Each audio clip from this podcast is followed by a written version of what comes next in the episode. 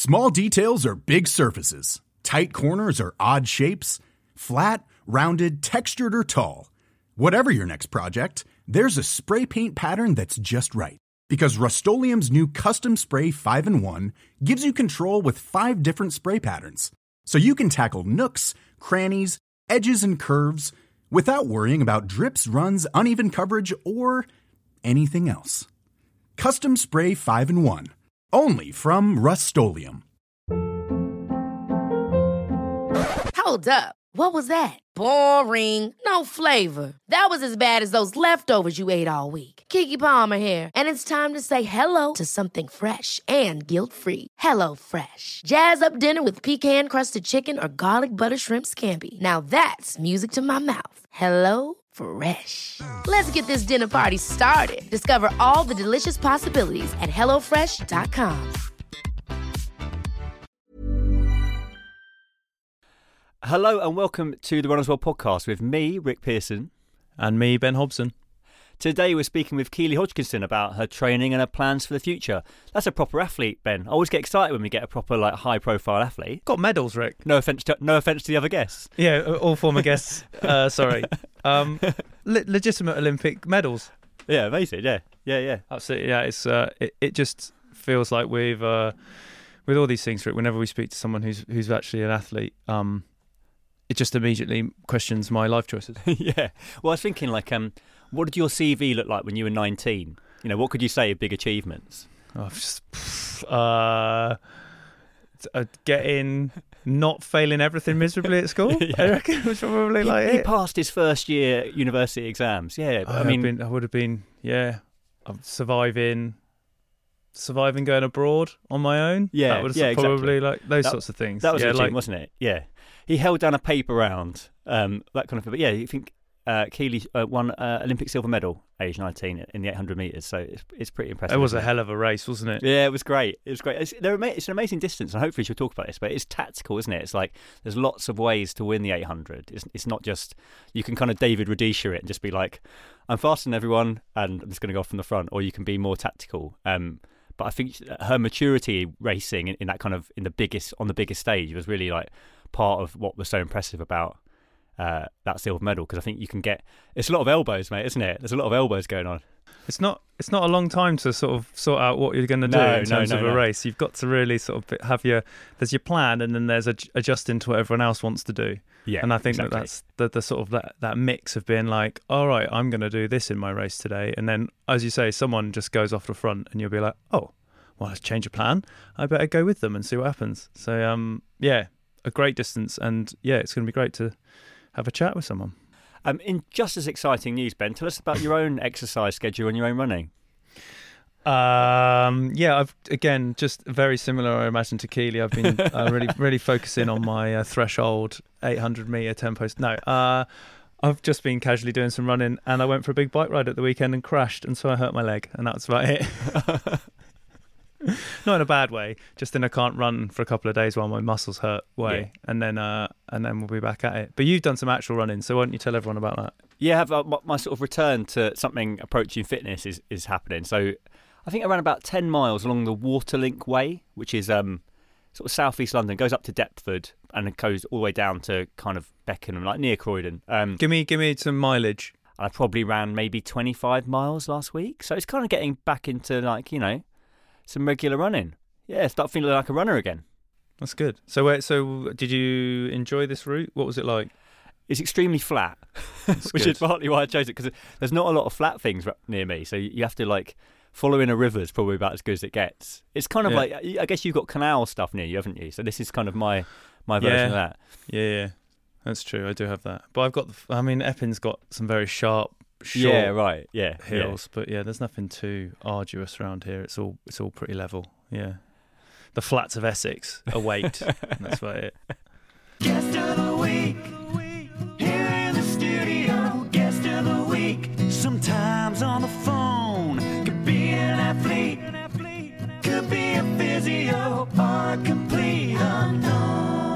Our guest today exploded onto the scene when she won a silver medal in 800 metres at the Tokyo Olympics. In the process, she beat Kelly Holmes' British record for distance, and she did all this aged 19. here to tell us more about her training and her goals for the future. Keely Hodgkinson. Keely, how did you first um, get into running? Um, so I used to be a swimmer, and I swam a stupid amount of times a week when I was like ten or eleven. Um, I think they call it like the scheme swimming or something. But it gave me really good fitness, and I did a school cross country for my school. But it's quite funny because the first year of cross country, I actually didn't get picked because, um, well, I should have done because I actually lapped people, but they thought I was at the back. and then I remember going home to my mum and being like, "Mum, I swear, like, I swear." I like won that. I should have done that team, but my mum was not really the type to like go in and start shouting at teachers. so I didn't get picked. Um, the next year I did, and I ended up um, I was winning all the way up until these had like a follow the leader back then. Right, right. That you'd follow because I was only like nine. Um, and at the end, this, this guy like ducked under the tape, and I followed him under, thinking that that was Oh, the end. right. But then you had, you had to carry on going. So the girl who was behind me like went through and won. So I literally lost in the last ten years. Um, but then after that, I went and joined the local athletics club, and yeah, the rest is history. That's amazing. I love the idea you didn't get in the cross country team. We, we, we talked with um, Elliot Giles a while back, and he said he got turned away by his first athletic club as well. It's just amazing. yeah, they're No like, way. nah, not you, mate. How not did you. he turn you away? Yeah, not, no, Oh I don't see any hope in that person. Yeah, That's, yeah. uh, that's got no not- yeah. potential. Yeah, yeah. Um, did you have any sort of running heroes when, when you were growing up? Were you did you just get into running because it was something that was happening, or did you sort of see people on the TV and you thought, ah, that's something I want to do? Um, no, it was sort of something that was happening, and then as I was getting into athletics, that's when we started watching it. Um, but Jessica Ennis was definitely a big inspiration growing up. Like, She did make me want to be a heptathlete, um, but it just never really happened, unfortunately. but but yeah, I did Jessica Ennis, and then obviously I've heard a lot about Kelly Holmes, but she I was like two when that was going on, so that's not so much. But um, I enjoy watching athletics. I think you know it's nice to see what goes on. Some really inspiring figures around. So you, you remember then, like, was was London 2012 something that's that's like an early uh, like a memory for you that was kind of you were actually inspired a little bit by seeing someone like Jess Ennis there. Yeah, so I actually I quit athletics when I was around ten or eleven, and that's when I always be a swimmer. Um, me and my dad used to have these arguments because he would say I was a much better runner, and then I'd take that as like, oh, so you think I'm really bad at swimming then? Right. and we'd have the constant back and forth. and then eventually I, I, I quit the swimming and um, it was watching London. And I was about 10 in London 2012.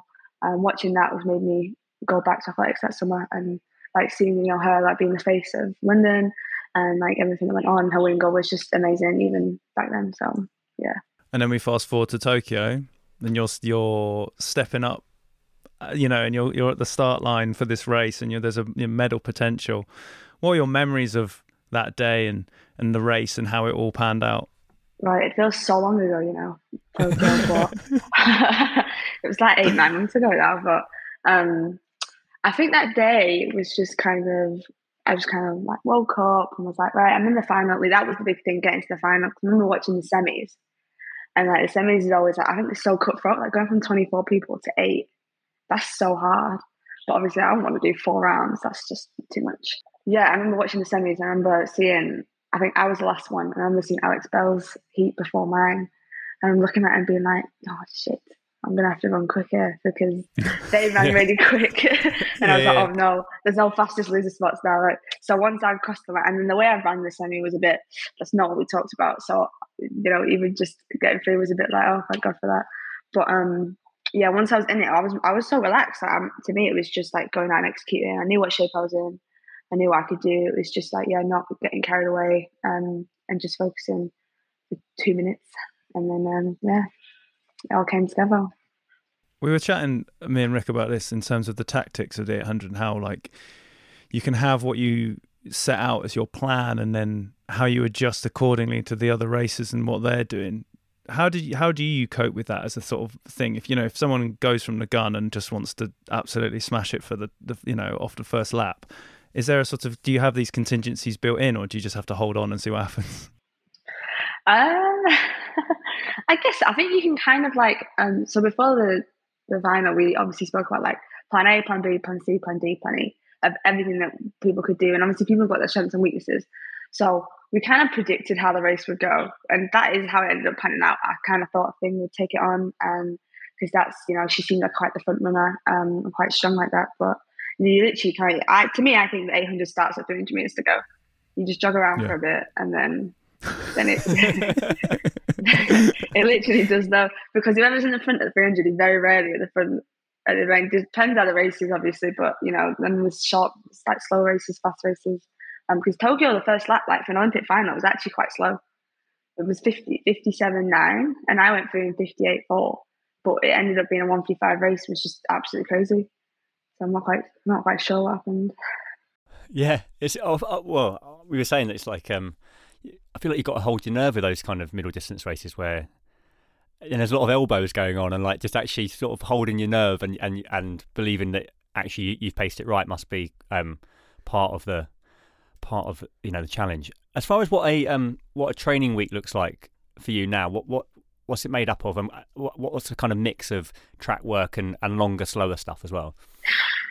Um, so a lot of people find my training quite weird because I don't really do like slow stuff. I don't really like long runs is not really a thing in my um training plan. Um, they are in the summer because but that's when the track sessions get more intense. So obviously you need the the slow recovery days then. But in winter it would be like um, I, I do a lot of cross training to just try and keep off my feet because too much um too much time my feet I end up getting like those stress responses and stuff. So I go cross training on Mondays. Tuesdays I'll like double with the cross trainer, and then I'll do like a track session. Um, Wednesdays is the only time I do do a run. It'll be a thirty minute run, and then a, a forty minute cross trainer with some gym. Thursday is the same as Tuesday, but maybe more of a tempo type session. Friday I always have Fridays off. Um, Saturdays will either be in the winter like a longer session. In the summer it'll be a track session, and then Sundays in the winter will be hills. Um, and in the s- summer season, so I'm, I'm done doing sessions on on Sundays now. I now just do a run. Wow, so loads of quality, loads of quality, but not too many miles. Yeah. Yeah, I almost train like a sprinter. I'd say. Yeah, yeah. Yeah, but I think the 800 is like is getting towards that. I think there's a whole new like not sci- maybe science is the right word, but like perspective of 800 training being you actually need the speed. Like it's not always about doing miles, miles, miles. Um, but then it depends what kind of 800 runner you are. Because if you're a 1500 800 runner, you're going to run it a lot differently to how a 400 800 runner is going to run it. Um, so it's sort of very technical, very interesting. I think. Yeah, definitely. Especially when, when you talk about how much cross training you're doing and gym stuff you're doing there. That's like sprinting, kind of like world of, like you know. I mean, he you lifting stuff for power and all those sorts of things. It's Yeah, do you remember Elliot Giles talking about it, Ben? With uh, he said he, he ran 15 miles a week. Yeah. and loads of stuff was on on the elliptical. Oh, his is so interesting. It's so interesting. Yeah, yeah. Elliot's training, and I've spoken to him before, I just don't understand it. Because I think he's quite prone to like calf injuries and stuff, so he literally barely runs. And and I'm like, this is crazy. How do you how do you do that? We had um Sophie Powers on, who's an ultra runner, and she was doing at, m- at one point most of 35 miles a week and just going to the gym, and she was Yeah, running yeah. 100 mile races. Oh my god! Yeah. Lots of different ways to to uh, Yeah, to I cut it up, aren't there? Yeah, yeah, yeah. exactly. So this sort of high mileage stuff that sort of people kind of stick to. Maybe you know it's. Uh, do you even, do you even count mileage, Keely? Would you even like? Would you even be like, "Oh, I know what I know what miles I'm running a week, or is it because it's not really about longer runs? You just like, who cares? Um, I'll know. Like my watch will tell me because I Okay, keep yeah, it on the yeah, yeah. watch. But I don't really like. Um, I don't even know if Trevor Trevor might count them and know. Like I don't really know. Yeah, you might know like, oh, this winter you're gonna hit like so. This winter we tried to go with around 35 for the winter. Um, some weeks would have been like 28, some weeks would have been 36. Like it just varies, Okay, depends. But yeah. around like the probably like a 32 on average Okay, Um, yeah, yeah. Through winter. So that's. But other than that, I don't really count it now. I just like to know my recoveries during reps. That's it. Do you have a session that always tells you when you're getting close to race fit? Is there, or is there one bit session that you kind of lean on to get that top end performance stuff going? Yeah, so the session we do, which is like a, it's like kind of usually the, like the last kind of session I'll do before champs, and it's a split 800, 400, 30 seconds, 400. So you basically just run an 800, but but it's very accurate. Um, the outcome. Um, so I remember in Tokyo, I, I did that session. It was my session before the champs, and I think I split a 155 three, and then ended up running 155 eight. Um, so when you when you run that well, you kind of like okay, the kind of the honest reflection of um of where you're at. So that one I'd say. When you're um when you're racing, as far as nutrition, what like what would be your sort of pre-race breakfast? Let's say if before before you were sort of trying to run well. Um, porridge. Have porridge. I feel like this question is is like everyone has the same answer. But Yeah. every so just say athlete's something mad like cav- porridge. caviar. um, I'm gonna have porridge. I always have a cup of tea. Absolutely love them. Um, and then probably literally white bread, white toast. Has Yeah. to be white. In my head, it has to be white. There's um, I can't remember the name of the athlete I interviewed. He was running Tokyo Marathon, and he wasn't sure. He didn't. He would normally travel with food, and he didn't. And he had just plain white rice with jam on it. That was his pre-race food. Have you ever had to, when traveling around, have you ever had to deviate and adapt to some strange? Or do you always have a bit of like a, a, a, a a- you know a, a quick pot in the in the suitcase? I usually don't, to be fair. I'm the athlete that doesn't have the spare snacks. I'll be taking everyone else's. But no, usually uh, we're in Tokyo, though, wasn't it? So it would have been very different options. Usually there'd be some granola somewhere lying around that I could have, but no. I know people that do that though as an actual thing. Um, I think Ossama Meslek, I don't know if you know he is. He's uh, he runs for Italy, but he um his pre he pre race is literally just plain rice with milk. There you go. That's it. There It's, it's, it, this is it's the a thing. we get asked so many times like, oh, what should I have this with this? And it's like, if I put some banana with it, is it going to do it? And it's like, well, look at the elites; they just want plain rice. So that's some your go-to. Yeah, some jam. Are you very very strict with your diet, Keely, or do you do you allow yourself like the odd indulgence? So I always I eat pretty well. I'm not really a person that like craves takeout or craves a Mackey's or things like that because they just don't Yeah. make me feel very good. But um, so I'd like rather have. Like some of my friends would be like, "Oh, can I get a Chinese?" And I'm like, "I'd rather eat a chocolate bar." To be honest, that'd be Right. Okay. my yeah. like thing. So I eat pretty well, like not out of like, oh, I have to, just because I like to. Um, and you know, like I do eat a lot of fruit veg and things like that, and carbs and stuff. But there'll always be a chocolate bar there a day. You've sort of got a, a duo training set up with Trevor a Painter and Jenny Meadows. Um, is it nice to have the two sort of influences and the two inputs when it comes to, to building? Do you train with one more than the other, or is it just sort of like a good cop, bad cop situation?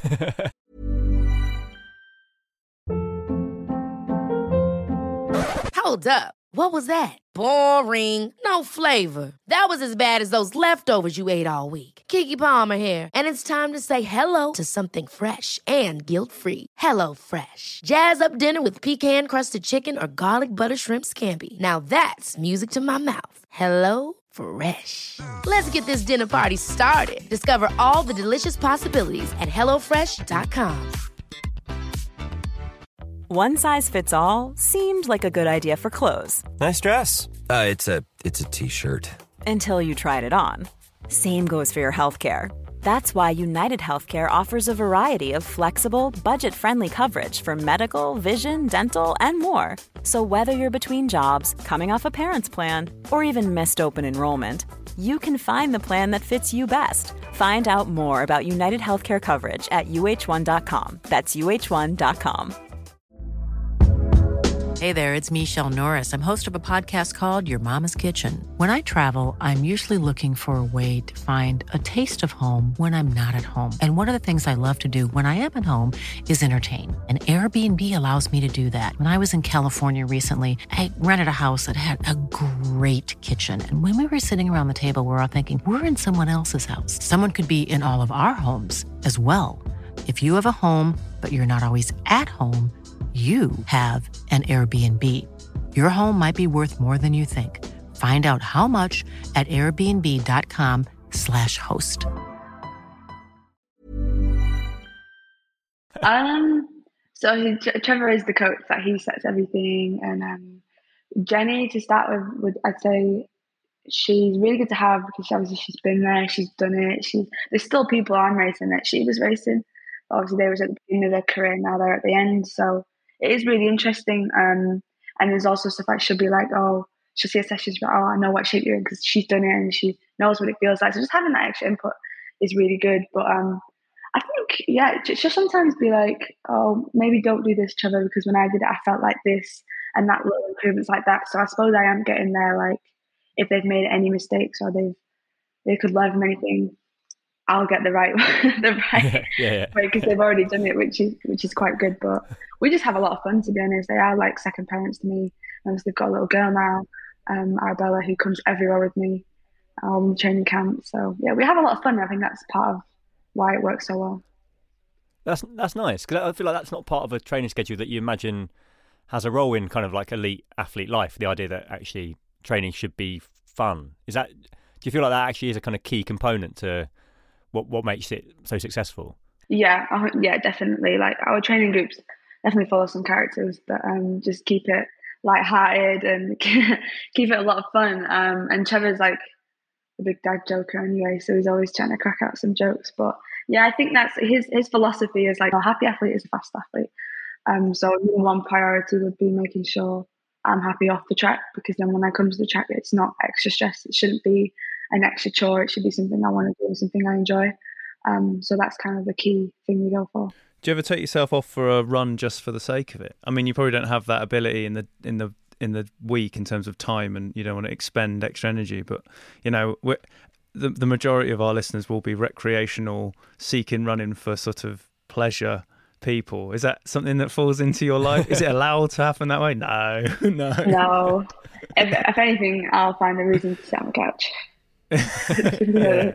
Oh no, we all do um, that. That's fine. Yeah. yeah. yeah. No, um, and I think suppose maybe sometimes in like um, off season or when I'm going in between races, I actually quite enjoy a nice little run. You know, you feel like you're not doing anything. Mm. So I'm like, oh, I quite enjoy a run, but um, and you do feel better afterwards. But no, there's no extra extra no runs being done around. I'm just gonna pop off for a little 5k on my own here. Just yeah, park run. Just a little park run. Um, you have experienced some injuries in, in your career. I think sort of knees and shins and, and that stuff. Um, what lessons have you learned, do you think, or advice do you have for avoiding injury, and, and how, how have you learned to kind of cope with it psychologically? Because I know kind of coming back can be a challenge as well. I think psychologically, I don't think you can ever really be prepared for injury, especially if things are going so well. So, like obviously, I tore my quad a second time um, in January, not January, March, just before the World Indoors. But I literally, if the champs had been a week before that, I would have got through it. Um, that's when I did my 400, 400 session. I was like, yeah, I'm ready to go. And then literally a week later, it was just too much. Um, but I had been struggling with it for like two, three weeks up to that, uh, which was a bit mentally. It's more just mentally draining me. Trying to get ready for a chance. as people I wanted to interview, ask questions, and I'm going to the track. I don't even know if I was going to get through the session, in all honesty, because it was like some days were really good, and other days it was like they're a bit sore.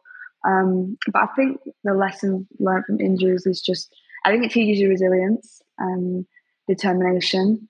Um, because even though you're injured, there's still a lot of things that you can do to keep fit. Like Trevor's really good at making sure when I get injured, I tend to come back in the same shape or sometimes stronger.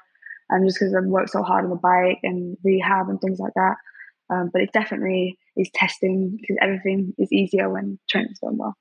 After the Olympics and the sort of like media hype drops away and the sort of things like that, did you hear any nice stories from you know you were inspired by watching Jess Ennis and did you ever did you hear from sort of like young female athletes who would get in touch and be like actually I saw you racing and now I want to do it. How important is that to you in terms of inspiring new generations of runners? Um there was a few stories I can't really remember some now but I remember like some I get some letters sometimes off some younger girls that like and to me I kind of don't I don't think of myself as that. So it's a bit of a weird role reverse, but it's really nice, you know, to know other people look up to because you know the sport it's not an easy sport, and I think you know it's a lot, a lot we can give a lot in the sport, but keeping people in it is the uh, hardest part, I think. um, right. Yeah. But yeah, I think it's just nice to know that people are looking at and watching really because obviously I work really hard um, to do what I do, and people that enjoy watching it is it's just a nice feeling. I think. There's been a lot of chat about um, running shoes on the road and on the track. Um, what's it like running in the in the Nike Dragonfly spikes? Because they are seemingly giving. So not, I'm not going to say an advantage, but actually, it, people people are getting quicker, and they seem they seem to be having an effect. Yeah. Yeah, um, the Dragonflies are very comfy. I use them as like a kind of splat type um type shoe. I have raced in them. I raced in them all last year, but I'm actually thinking I'm going to switch to the Maxfly now, um, okay. which is interesting. But yeah, Dragonflies, I, I didn't even realize they weren't carbon plated. I thought they were. Everyone was telling me they were, and then Nike I were like, they "No, they're not." well. Yeah. No, Yeah, they're right. not.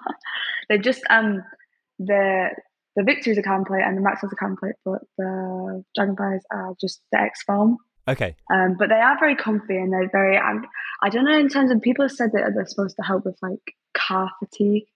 Okay. Um, I don't know what they do in terms of that, but yeah, I think you can tell on the track. Obviously, people are getting quicker, and whether that's to do all to do with shoes, I'm not sure because it's probably worth maybe like half a percent, one percent. But Yeah, at elite yeah. level, it's a lot, I suppose. You could take that Mm. into factor. But you know, I think we're moving with the times. So, and I think it's good to see like 30 year old world records be taken down, and if it's technology that's doing it, it's good to see. So I think uh, it's quite it's quite good. They're quite comfy. I like them. What, what what would be the difference of the Max Fly then? Is that cause that is a carbon plate, isn't it? It has got a carbon plate, but that's a sprint spike.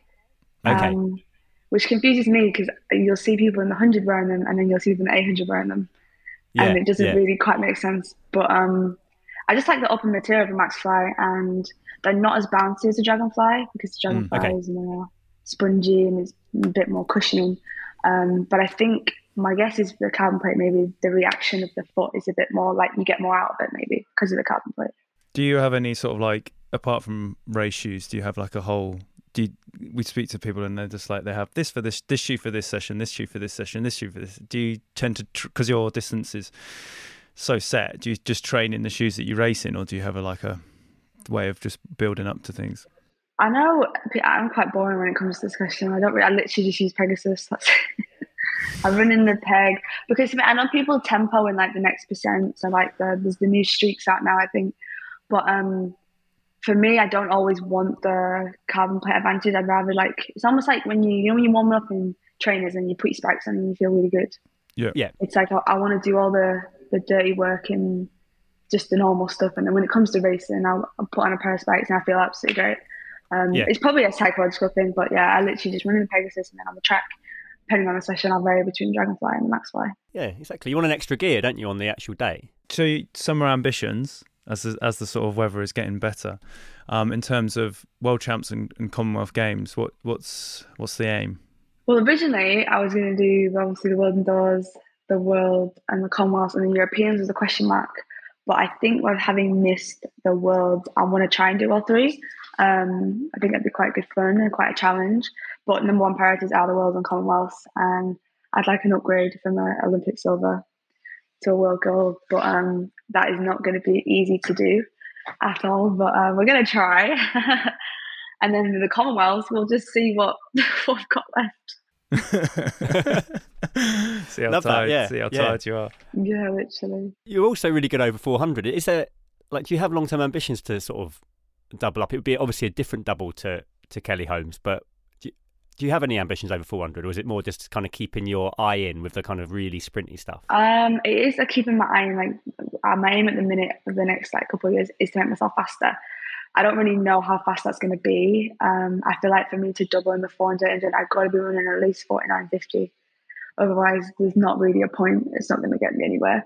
Um, but definitely, I'd, I'd love to make a relay team one day um, and run in that. I think that'd be really cool. Um, but I reckon if I was to ever double, it probably would be 15. People tell me I should be 15 runner, which I find very insulting. But um, yeah, it probably is that. But the 400, I just have a lot of fun with, and it's nice to just like mix it up a little bit. Um, we know that um, Nike's celebrating its 50th anniversary this year, and obviously as a brand, it's been behind a lot of um, pioneering developments in running, incl- including shoes. Um, but what do you think are some of the biggest changes that's happened in your career, and and where do you where do you think athletics might go in the future?